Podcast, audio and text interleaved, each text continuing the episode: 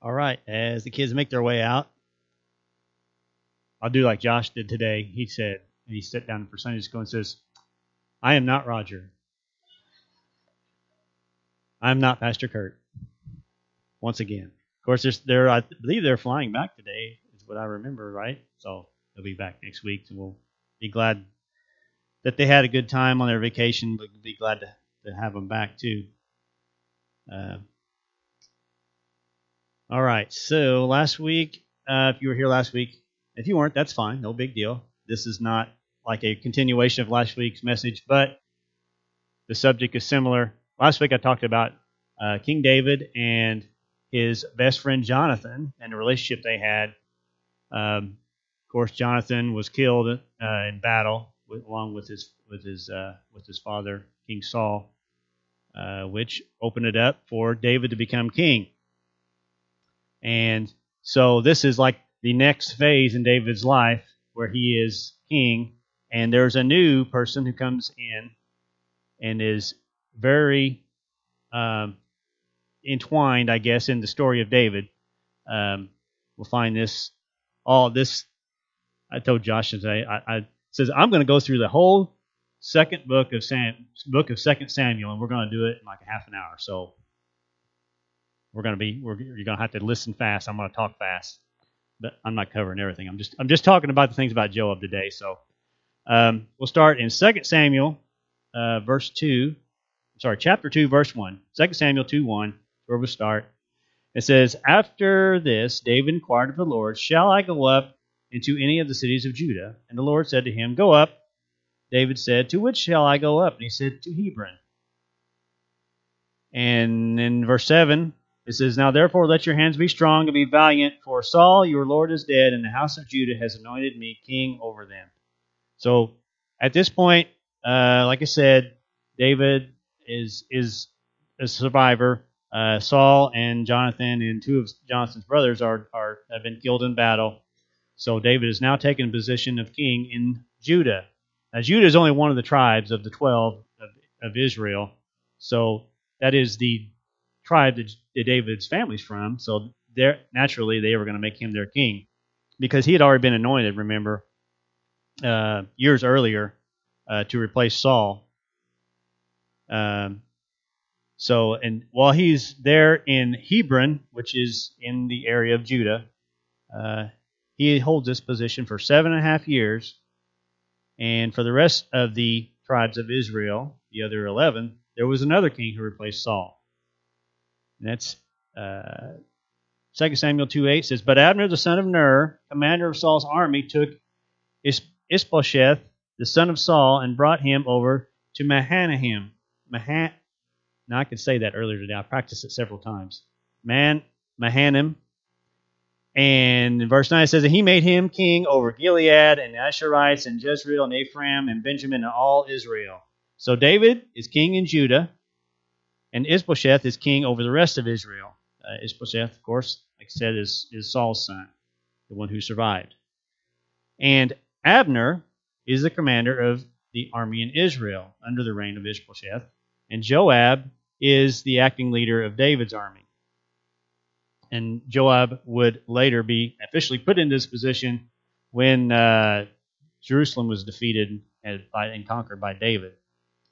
And we find evidence of that in 1 Chronicles 11:6. It says, David said, Whoever strikes the Jebusites first shall be chief and commander. And Joab, the son of Zeruiah, went up first, so he became chief. Uh, Jerusalem was, at the time, called Jebus. It was occupied, and that's where the Jebusites lived. Um, when when David went up and said, uh, "Hey, uh, Jebusites, we're going to take this city because God says we can," and Jebusites said, "Come on in and try," and so David did, and they pretty much wiped out the Jebusites, and uh, that became the city of David, and uh, the capital of, of uh, Israel was Jerusalem. Still is today. Um, now Joab, who was the one who first went in to attack the Jebusites, Joab was one of the sons of Zeruiah. Zeruiah was David's sister. This made David's nephew as Joab. Joab was David's nephew. When David became king, he was 30 years old, And since he was the youngest of all his brothers, remember when, when Samuel was going to anoint uh, the, the next king, um, he brought the sons of Jesse out and started at the oldest and went down to the youngest. Still didn't find him. Well, there's one more out in the field, so he brought David in. And yep, this is the one. He's the youngest one. Uh, so he was the youngest of all his brothers, uh, which I would I would conclude that since he was the youngest of all his brothers, he's probably younger than his sister Zeruiah as well. And so I would think, just just by me taking a, a guess, I guess here, uh, I would say that Joab is probably no more than ten years younger than David, uh, because if David's going to be the king at 30 years of age, I don't think Joab is probably going to be looked upon being less than 20 to be the leader of the army. I just don't don't see somebody that young being the leader, leader of, of all these men. That's just my guess, though. Uh, also, Joab had two brothers. Uh, we see that in chapter 2, verse 18. It says, The three sons of Zeruiah, remember that's David's sisters, three sons of Zeruiah were, were Joab, Abishai, and Asahel. Now, Asahel was swift as foot on a foot as a wild gazelle. So Asahel is probably the youngest because he's listed third there. Uh, he was pretty quick on his feet, it sounds like. And if you were to look, I, if, if you ever looked and did a study in in in, uh, in Second Samuel in chapter 23, there's a passage there that talks about David's mighty men. Now these were these were men who had followed David probably even during the time of Saul when David was fleeing, was on the run. He had some some mighty men that did did a lot of things, and it, and it talks about some of them, some of the things he did, and who, how many people, how many of the Philistines they killed, and how many great mighty warriors that they they they slew, and um, among them were Joab's two brothers, uh, Asahel and and uh, Abishai. So they were mentioned there. Joab wasn't mentioned there, but we know he was he was among them too. Um, some other notable people that were in there would be Uriah the Hittite. He was one of the. Uh, Benaniah was another one. Uh, Benaniah comes in later and is the captain of the army for David's son Solomon. Um, so, um, and we see that the events in Joab's life they can stretch all the way through the second book of Samuel and into the first two chapters of First Kings. And since we don't have time to read all the scripture today, uh, I kind of narrowed it down to seven events in the life of Joab that can give us a little bit of an idea of his character. And we're going to quickly go over them today. Uh, the list of those is Abner, Ammon in Syria, Uriah, Absalom, Amasa, David census, and Adonijah. So seven seven events we're going to talk about today quickly. Uh, we'll start here right at the beginning there with Abner. 2 Samuel 2.12. Abner the son of Ner and the servants of Ishbosheth, the son of Saul, went out from Mahanaim to Gibeon. And Joab the son of Zeruiah and the servants of David went out to meet them at the pool of Gibeon. And they sat down, the one on one side of the pool and the other on the other side of the pool. So you have the two captains, so the two generals of these two armies, one from the Israel underneath what Saul's son, Ishbosheth, and we have the other men of David's men, led by Joab. The two decided to send that uh, 12 representatives from each side, see who would prevail. And they went out, and I, it kind of, to me, it looks like they may have went out into the pool at, at Gibeon there, and uh, it was a quick, quick little battle there. Basically, each one of the 12 from each side grabbed one and the other and basically stabbed each other, and all 24 died all at once. Um, but after this, uh, Joab's army then began chasing Abner's army. And during the battle, Asahel, which remember was one of Joab's brothers, the one who was swift of foot, he began to chase Abner. Uh, Abner, being the experienced older general, he warns Asahel, the younger guy, who's chasing him, says, Hey, you need to turn to the side, one way or the other, quit chasing me. And he did this twice. He warned him twice uh, because Abner didn't want to kill him. He said, I would really don't know how I'd even look on the face of Joab if I had to kill you. But uh, Asahel would not stop chasing. Uh, so Abner did a little spear trick. Uh, probably as he was running, he probably took running with his spear. He took the spear and stuck it into the ground, which made it pretty solid. And Abner probably ran right into it, and it went all the way through Abner. I'm sorry, all the way through uh, Asahel, and he died. And uh, after that, so and it happened in battle, so it was an honorable way to die, I guess. If you had to pick a way, it was an honorable way. Uh, and after that event, Abner then called to Joab and says, Hey, we're brethren. Why are you chasing us? So Joab blows the trumpet, and the chase is called off. Everybody goes back to their homes. Uh, but there are a lot of more battles between Judah and Israel over the next couple of years until King Ishbosheth accuses Abner, who's his general, of sleeping with one of his father Saul's concubines. This makes Abner mad, and he ch- changes his allegiance from being uh, with Ishbosheth, king of Israel, to David, king of Judah. So then Abner works to bring the rest of the tribes to join Judah and make David their king, which he is successful at. David becomes king over all of Israel uh, eventually. But uh, in the process of this, uh, Joab, who is being the man he is, he seeks to take revenge and uh, also to extinguish any threat to his position as the leader of the army. Because now, since Israel's army and Judah's army have been combined, Abner, you know, he was he was a general. Joab, he's a general. Well, they're going to combine. One of them is going to be over the other one. Joab's not going to let Abner be the lead of the, the army. So he he kind of nonchalantly says, Hey, Abner, why don't you come over here? I'll talk to you. Puts his arm around him, stabs him in the side, kills him. Uh, it's a pretty slick move, I guess. Um, but uh, so, and, and the thing was, he also, you know, it was done, the Bible says it was done in revenge of Abner killing Joab's uh, brother. But uh, David had a response to that. He said afterward, in, in 2 Samuel 3.28, says, Afterward, when David heard of it, he said, I and my kingdom are forever guiltless before the Lord for the blood of Abner, the son of Ner.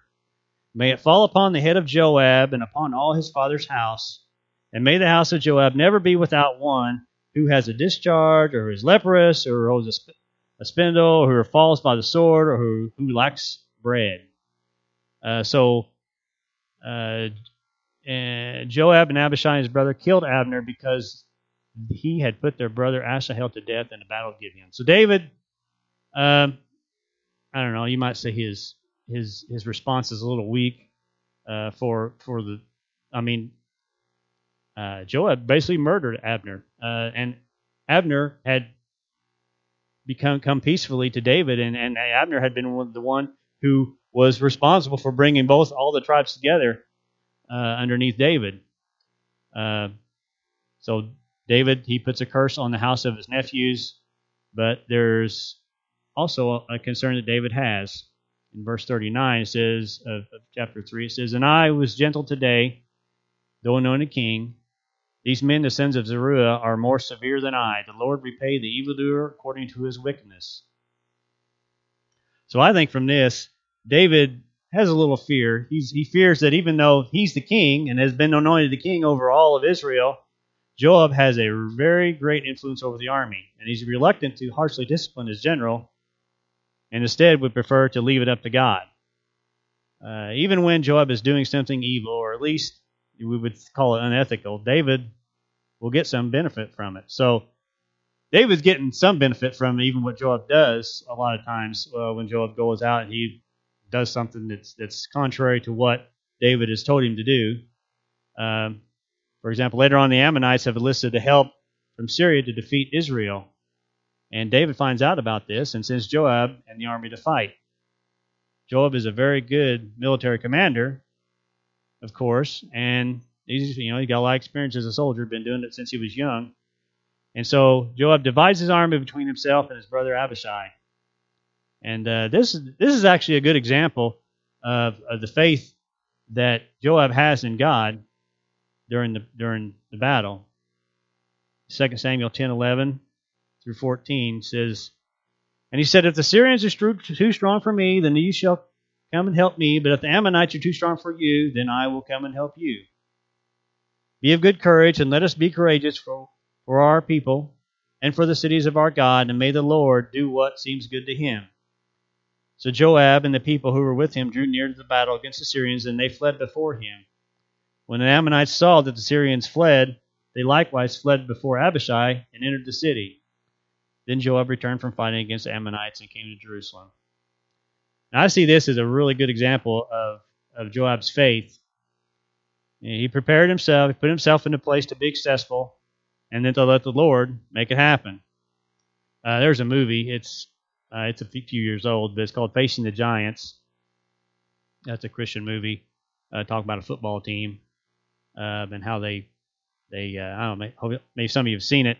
But one there's there's a there's a scene in there where uh, a, a man comes in and, and he's he's telling the coach he's like, you know, there's there's two farmers, and he said, and it was it was a drought time, and one of the farmers prays for rain,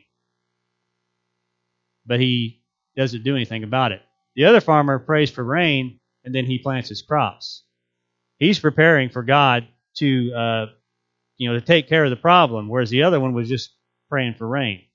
Um, so that that shows the faith, the better faith of the, the one farmer who was actually uh, planted his crops and prepared for the rain. Um, so one of the more familiar stories in the Bible, and probably many of you are, have heard it several times. I have. Uh, it's David's sin with Bathsheba and the resulting murder of her husband, Uriah the Hittite. Joab was the one here who actually carried out the order for Uriah to be placed in the worst part of the battle and to be killed. Um, so in this case, I think it's it's interesting how so many times that Joab doesn't follow orders or does something on his own accord. Um, interesting to hear he actually followed the orders well in this instance. Um, I think probably there wasn't as much to, to gain from from uh, Uriah being killed, so uh, it wasn't as, as much of an issue for, for Joab to do that. And we go on to the next the next event uh, involving Absalom. This Absalom is probably the most complex story that we'll talk about today. Uh, reveals much about the character of Joab and of David. So after David's son Absalom kills his half brother Amnon uh, for raping his sister Tamar, David becomes furious about this, of course, and Absalom then flees to his grandparents in Geshur. Uh, Ab- Absalom's mother is the daughter of the king of Geshur, so that's why he went there. Uh, Joab knows that David, though over time uh, he's forgiven Absalom and comes up with a plan to get David to bring Absalom back to Jerusalem uh, by using a wise woman to speak with, with the king. And through this process, David agrees to bring Absalom back, but he doesn't really want to speak with him. Uh, this is, by the way, a mistake. It only shows partial reconciliation. Uh, you know, if, if he really wanted to bring Absalom back and have full reconciliation with Absalom, forgive, showing forgiveness, he should have brought him back and talked to him right away. So uh, Absalom comes back, and after two years of living in back in Jerusalem, uh, without actually seeing his father, not being allowed to see the king, he gets fed up with this, and he wants to talk to his father because he says he would have been better off staying with his grandparents. Uh, Joab wouldn't come when, when Absalom calls for him to say, "Hey, I want to talk to the king." Uh, so jo- so Absalom says, "Hey, Joab's field's right next to mine. Why don't you go set it on fire? So he tells the servants to set Joab's field on fire to get his attention. Um, and so uh, Joab says, What'd you do that for? And he's like, Well, if you would have just came to me when I asked you to come, I want to go see my, my father. And so finally, they, they allow that to happen. Absalom goes to his father. They reconcile. Uh, David actually kisses his son um, and shows his forgiveness there. But uh, Absalom then sees, because Absalom's a pretty good looking guy, it says in the Bible, uh, and he sees many of the people will come to him for judgment instead of going to his father for advice and judgment. So he uses his good looks to his advantage and starts to gain support to usurp the throne from David. And Absalom gets Amasa, who was also David's nephew by his other sister, to lead an army. So now we have Absalom and his cousin Amasa and his cousin Joab. They're all three first cousins, um, and they're going to be involved in a civil war there in Israel. And during this case, David flees from Jerusalem and tells his men not to kill Absalom. Um, in 2 Samuel 8, 18.5, it says, And the king ordered Joab and Abishai and, and Ittai, deal, general, deal, deal gently for my sake with the young man Absalom. And all the people heard when the king gave orders to all the commanders about Absalom. Uh, however, Joab, once again, going on his what he thinks his his own best uh, thing is, he's he rejects this order, kills his cousin Absalom, who becomes tangled in his tree by his long hair. Um, in this case, I think it's interesting how Joab supported bringing back Absalom earlier to Jerusalem to reconcile to David, but now has turned against him and killed him against the king's wishes. David is very upset with the death of his son, of course, and Joab tells him to get up, make an appearance before his men, or risk losing his army, because it's going to be a lot worse if that happens than any of the things that have ever happened to you up to this point. But what Joab tells David. Uh, David does so, and the next order of business is to get back the rest of the kingdom that has followed Absalom. Because, like I said, civil war, kingdom has been divided. Absalom took some of the, some of the people, some of the people stayed with David. Uh, now he needs to bring them all back underneath one kingdom, underneath David. Uh, one of the ways he does this is by making Amasa. Remember, Amasa was the one who went with Absalom, was head of that army. He says, Amasa, why don't you come and be the new general over all the army of Israel. Um, so he says that's that'd be a good way to kind of do some reconciliation.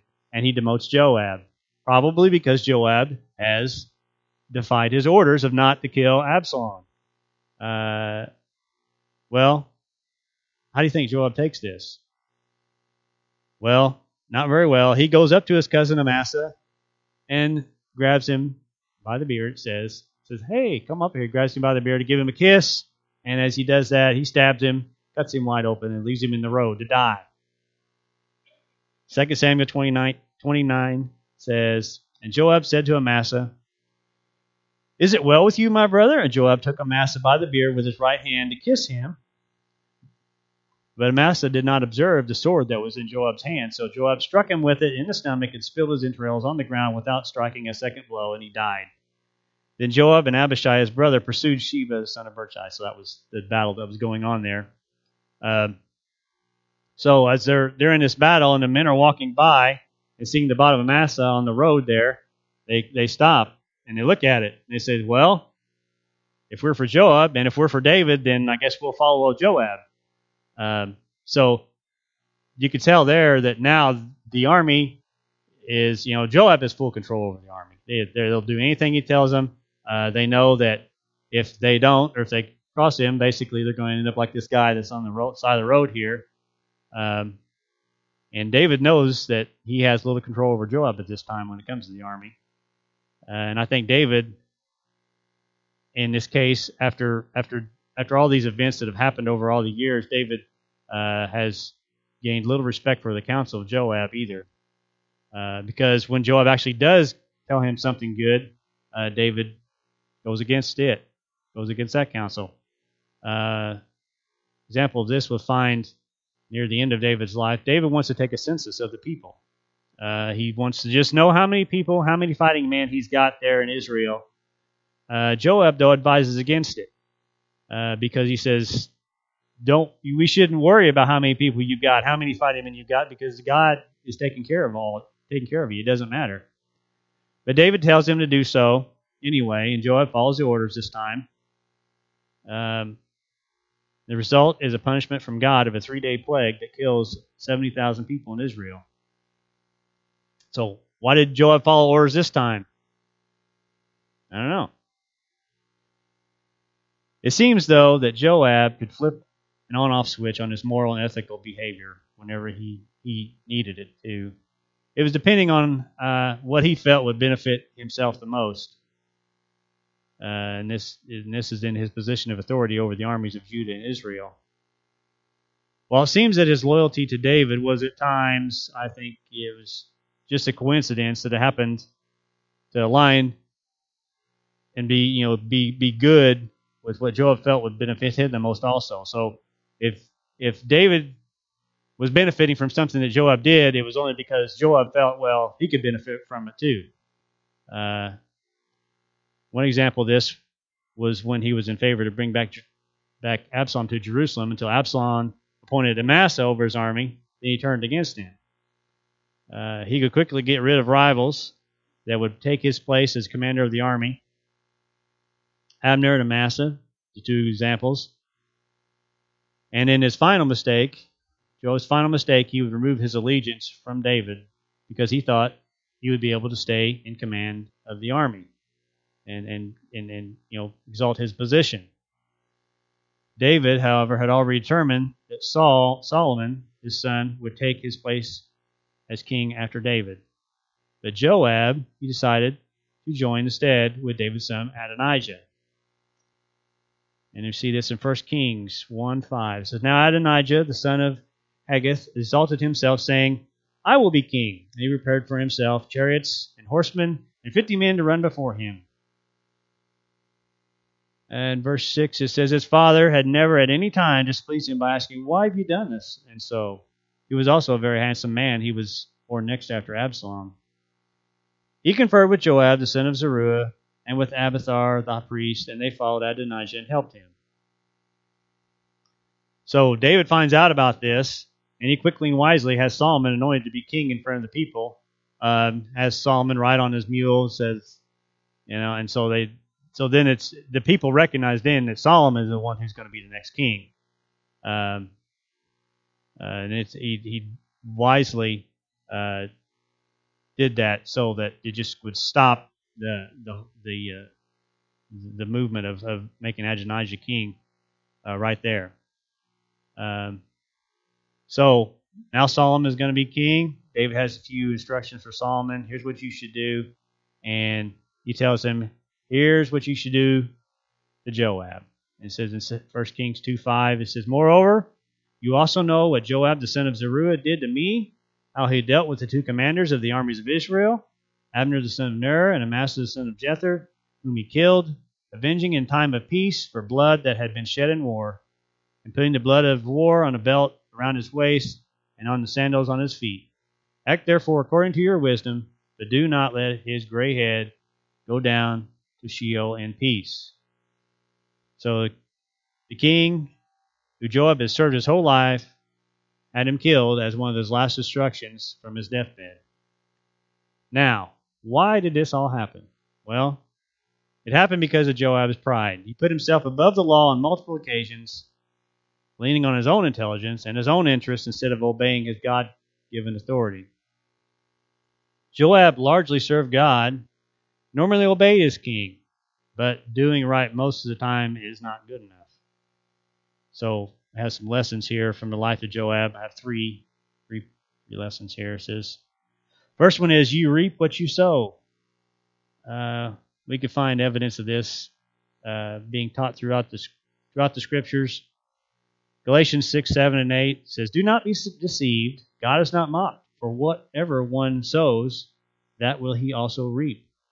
For the one who sows to his own flesh will from the flesh reap corruption, but the one who sows to the Spirit will from the Spirit reap eternal life." So, like I said, this principle is taught clearly throughout Scripture.